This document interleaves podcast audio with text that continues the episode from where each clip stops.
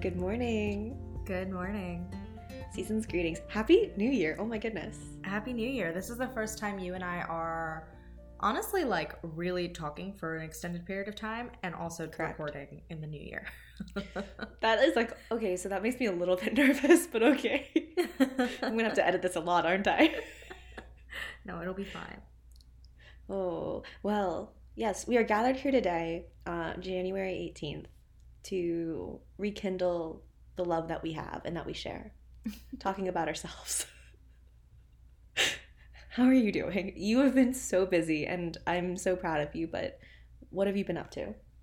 I'm doing well. Um I well, I think the last time we recorded actually, I was still in this place at work where I was like, yeah, things are still ramping up because I was only about 2 months in. But now I feel Mhm. like the ramping up is done and I am fully like like within work. I have my role, I have the things I'm good at, I have the things people come to me for.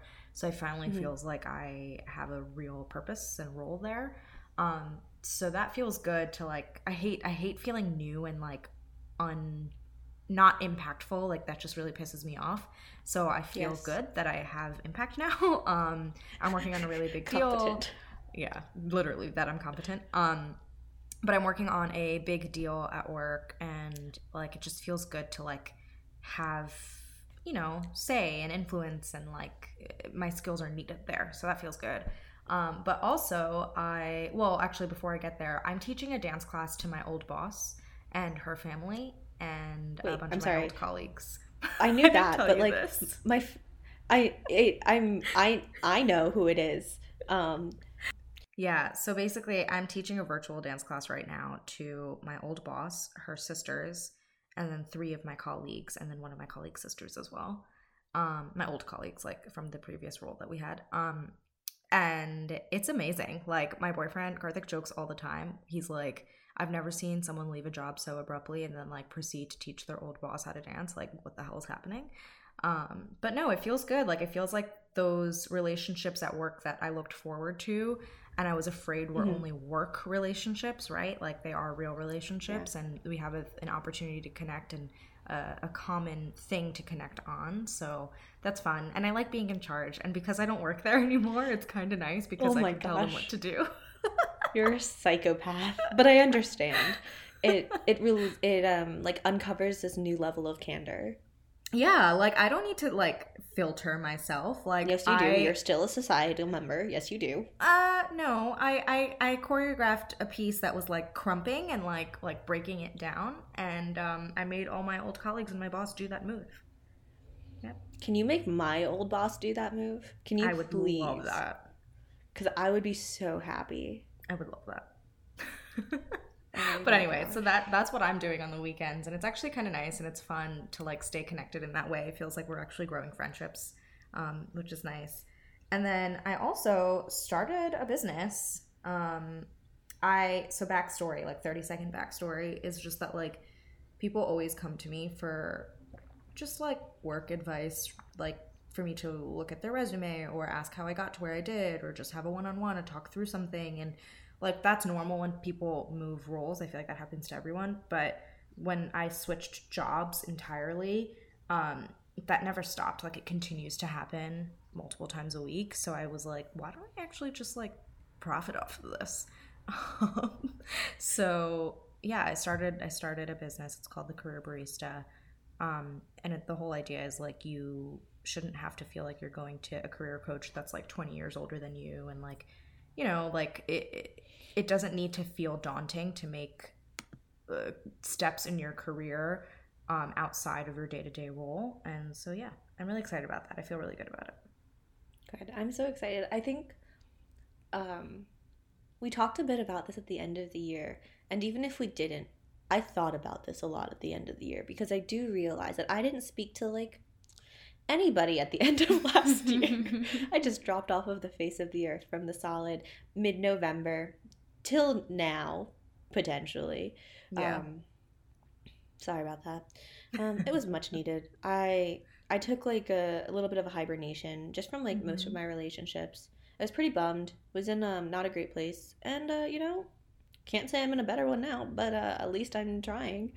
Um, the the piece that I was thinking about, and someone had mentioned this to me before, is like the emotional impact of being in whatever version of like lockdown and isolation and quarantine folks are in because of the pandemic, mm-hmm. feeling a bit less like yourself and like trying to like really identify and mm-hmm. hold on to the things that make you like excited, but also like what gives you confidence and makes you feel like you can like bring your best self to the rest of the world in a way in which you are proud and someone mm-hmm. like you're like fuck yeah i want to be her friend mm-hmm. um and i think i lost a lot of that i mean i know i lost a lot of that and i put too much of it into my job and i think i was just onto that precipice of like i am more than my job. And then i was like oh wait am i?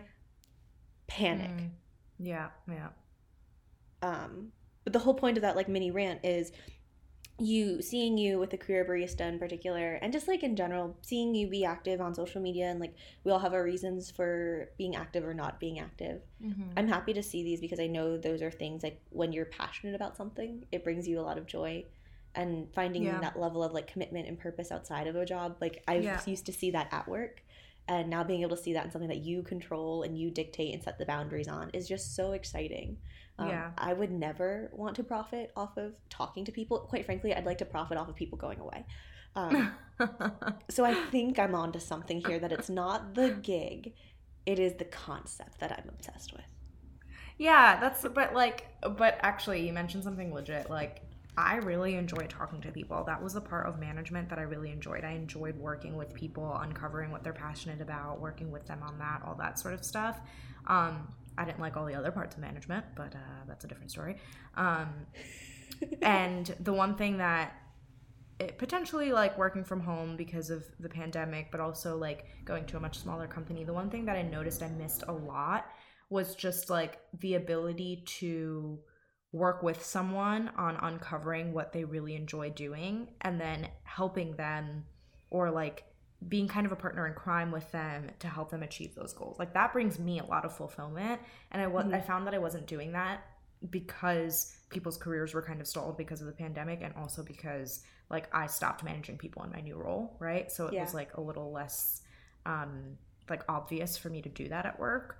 Uh so yeah, I'm, I'm excited about the career barista like bringing that part of my life back. And also I realized in the last couple of months that like I really enjoy social media for bits and pieces of what it offers, and I hate everything else about it, right? Like, I hate that I can get into like a scrolling hellhole and like just doom scroll for the rest of my life. Like, so I've found ways mm-hmm. to like limit that, right? I set like, um, what are those called? Like time boundaries on your phone.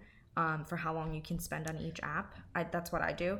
But also, I like social media because it gives me a place to create so I've tried to like adopt a create more than I consume sort of mentality um, with social media. Oh, I, I like know, that. That's helped a lot. Yeah.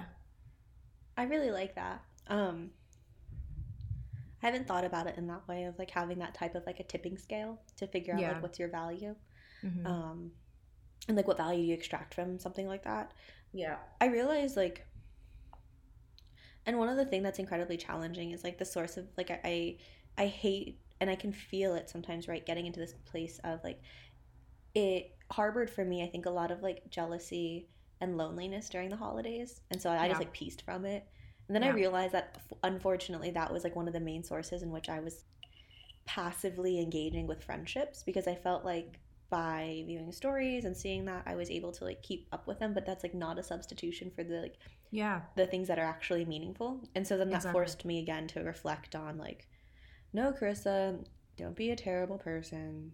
Take people's calls. Don't just screen everybody. Don't just pretend like you're busy. I do that sometimes.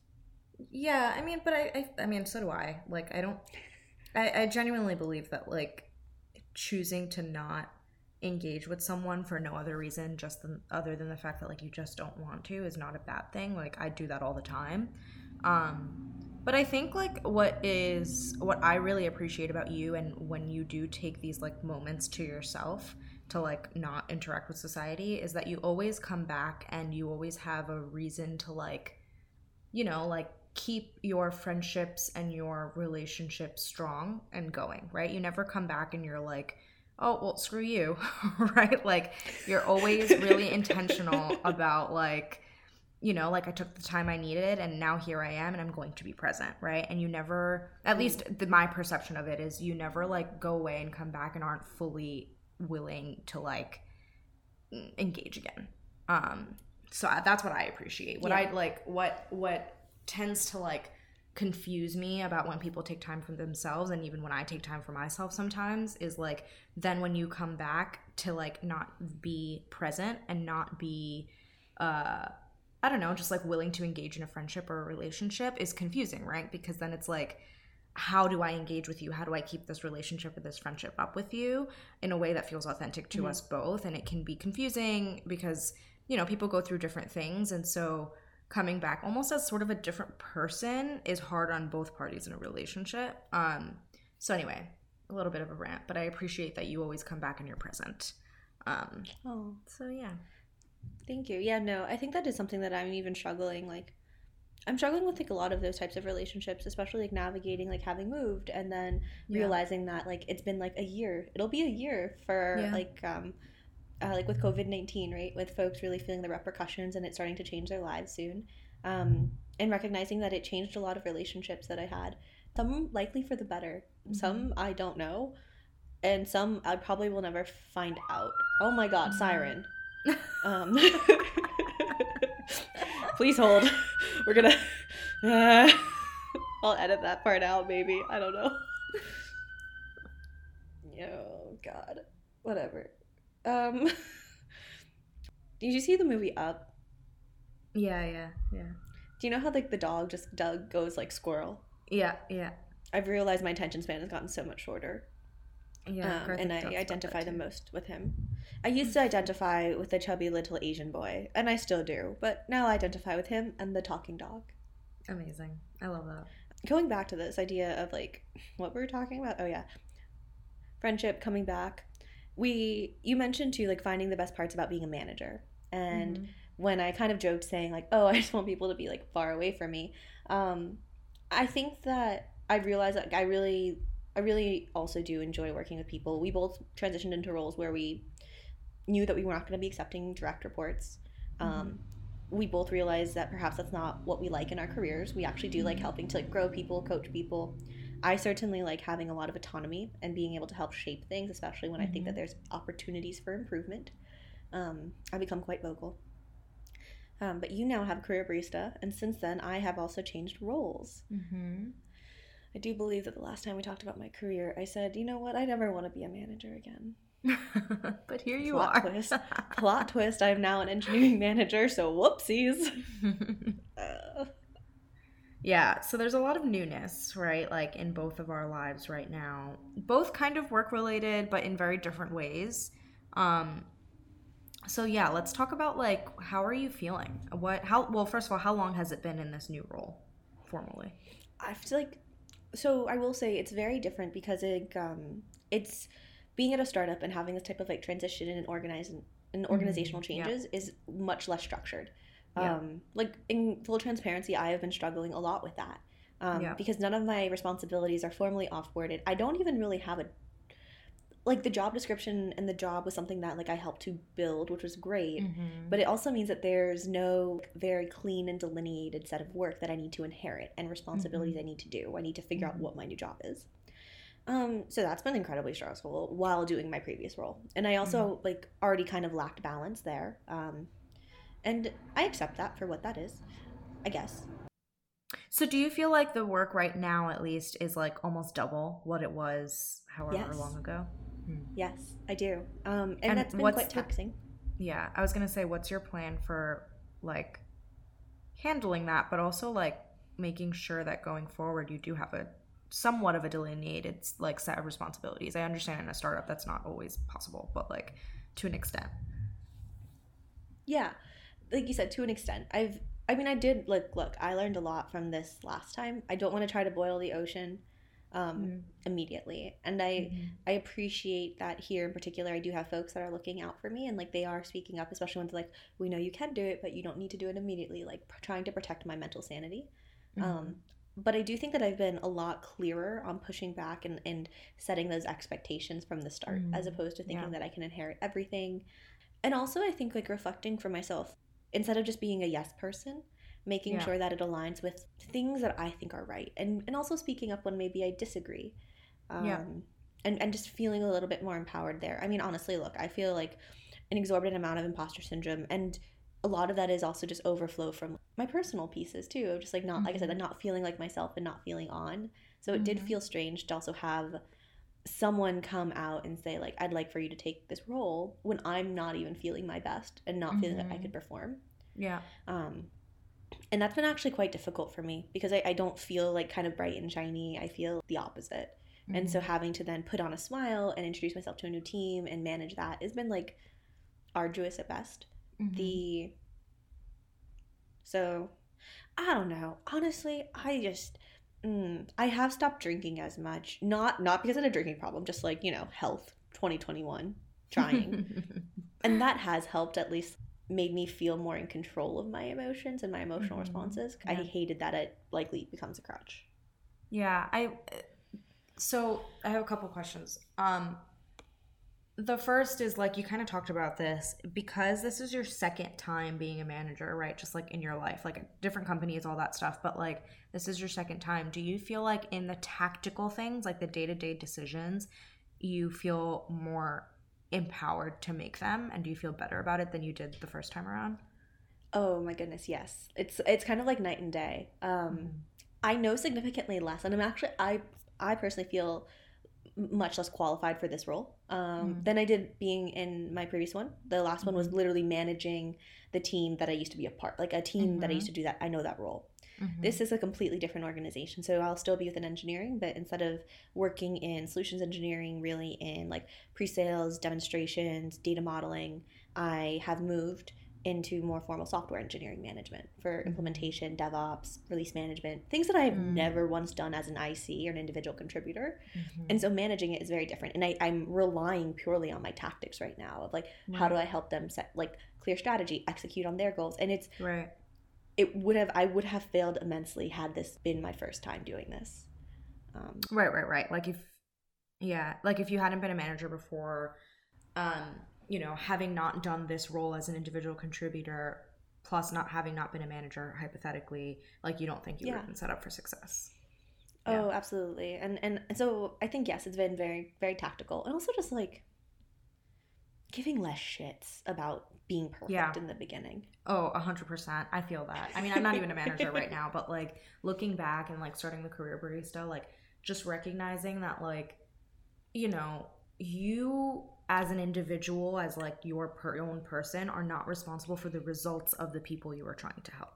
Mhm. right? Like I think that is the biggest thing I've learned is like you can do your best to coach and if that person has the drive and the willingness and the environment and a million other things to take that advice for what it is and see those those steps that you give them through to a T, yeah, they're going to see results, but just because they don't because of whatever reason, right? Like whether that's in their control or not, doesn't mean it was your fault. I feel like Mhm. like both you and I took things at our previous role very personally when things didn't work out because we felt like we were responsible for things not going the way we had planned because we were the managers of our teams and I've just learned that like that's not the case at all. Um, I just learned that that was not the case at all. Yes, title. um, okay, no, but the other question I had was because you have not done this role as an IC, and you mentioned imposter syndrome a little bit, like what is that feeling like? How are you? Well, does it feel different than imposter syndrome you felt before and other things? And like, how are you? I don't know, dealing with it. Yeah. Um, it, it does feel it feels tangibly different. And I think it actually goes back to your question about like the tactics and the optics of the role. Um, um I don't know. I've I always struggle. I struggle with a lot of things. Um, like statement, also a title of the episode. um, no, I think for the imposter syndrome piece, I feel like um, because this is a role as well that we helped carve out, I feel like I am in actually a good position to deliver order and structure and, and be that type of like a manager. I know I can manage people and I know I can like offer a lot and help coax out like I am never going to be a superset of knowledge of my team, especially a team now that is like incredibly not only cross functional, so it's got full stack developers, senior developers, like things that I'm never going to actually do. And I know I'm not going to do. In fact, managing them has solidified that I don't want to go Mm-hmm. back. We talked about like going back to school to get my master's in like pure engineering or like Mhm. computer science. Um, I very much like coaching them and helping them set strategy and, and finding complementary things within the business and within the industry um, to help them succeed and to help our team succeed. Yeah. Um, but the imposter syndrome is real, especially because I lead a team of all men. Mm. Um, oh yes, we'll talk about that one. Nah, lead a team of all men in a major, like a predominantly male engineering like and like Yep. organization. Yep. Um, managed by all men. My co-workers are all men. Um, yeah, it's mostly men in managed meetings. Uh, cause like yeah. So the imposter syndrome is real, especially because I don't have an engineering degree, and I don't know. I think I'm handling it as well as Chris really handles anything. So like on a scale of like one to ten, like a solid four.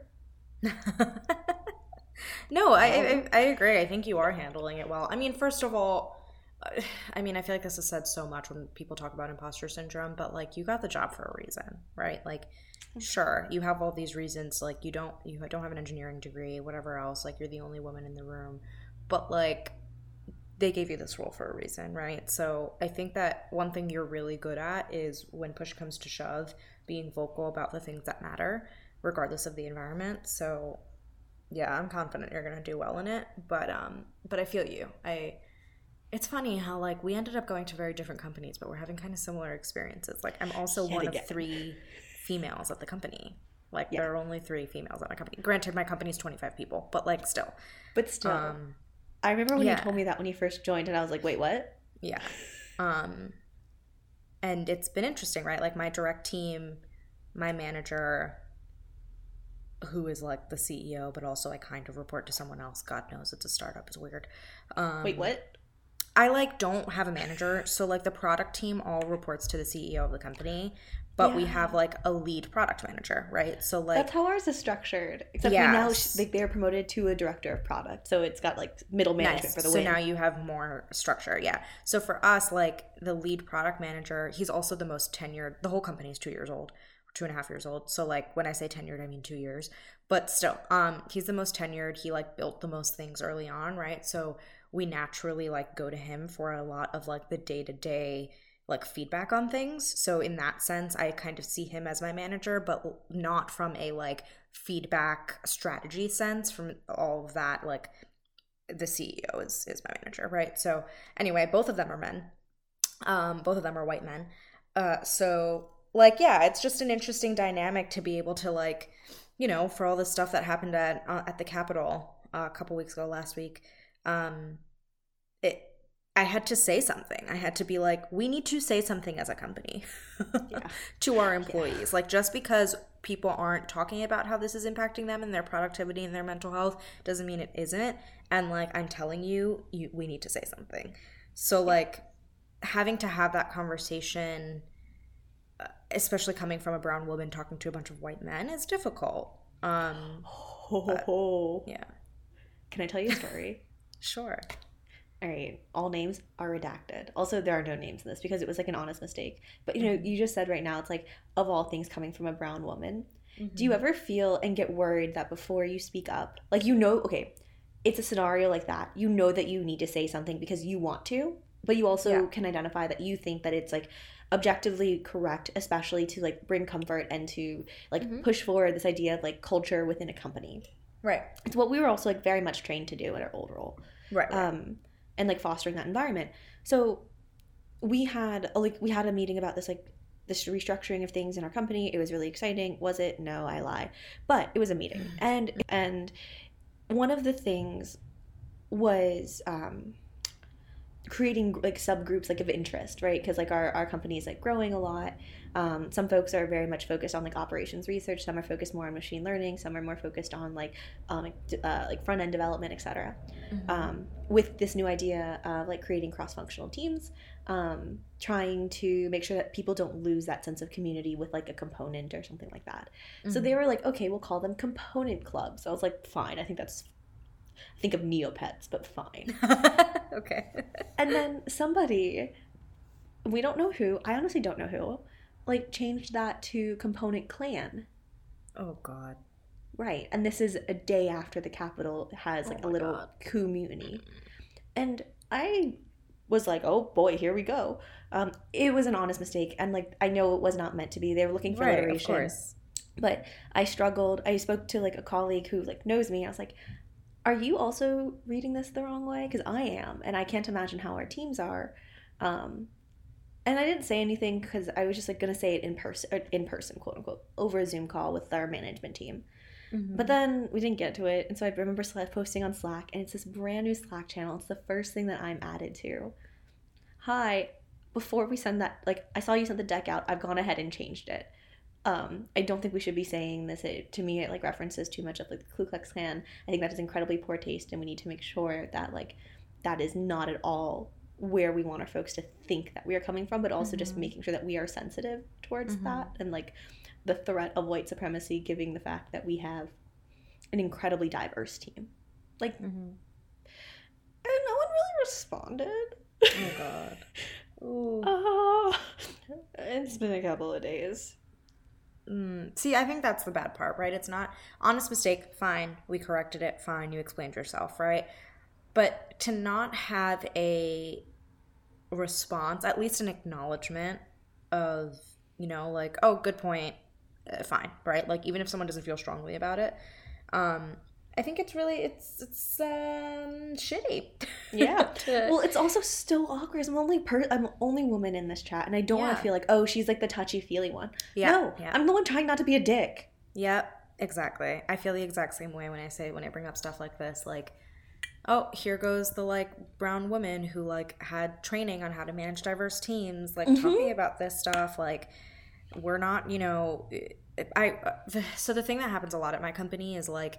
I will say things that maybe we are not ready for, like creating structure, creating a culture, creating something that maybe Yeah. isn't necessary at this point because we're super early stage and we're a small company.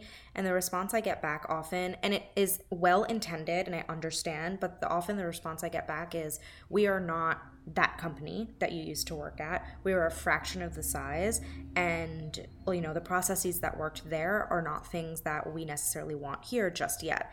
And it's well intended, but like I'm always afraid of having that response when it comes to, you know, things around diversity because like I am that person who worked at a competitor that is a million times the size and is a million times more diverse and was trained on this stuff, right? So mm-hmm. like yeah, saying that to me is accurate, but that doesn't mean like that's okay. You know what I mean? Yeah. I don't know how to explain it. It No, I it's- just yeah.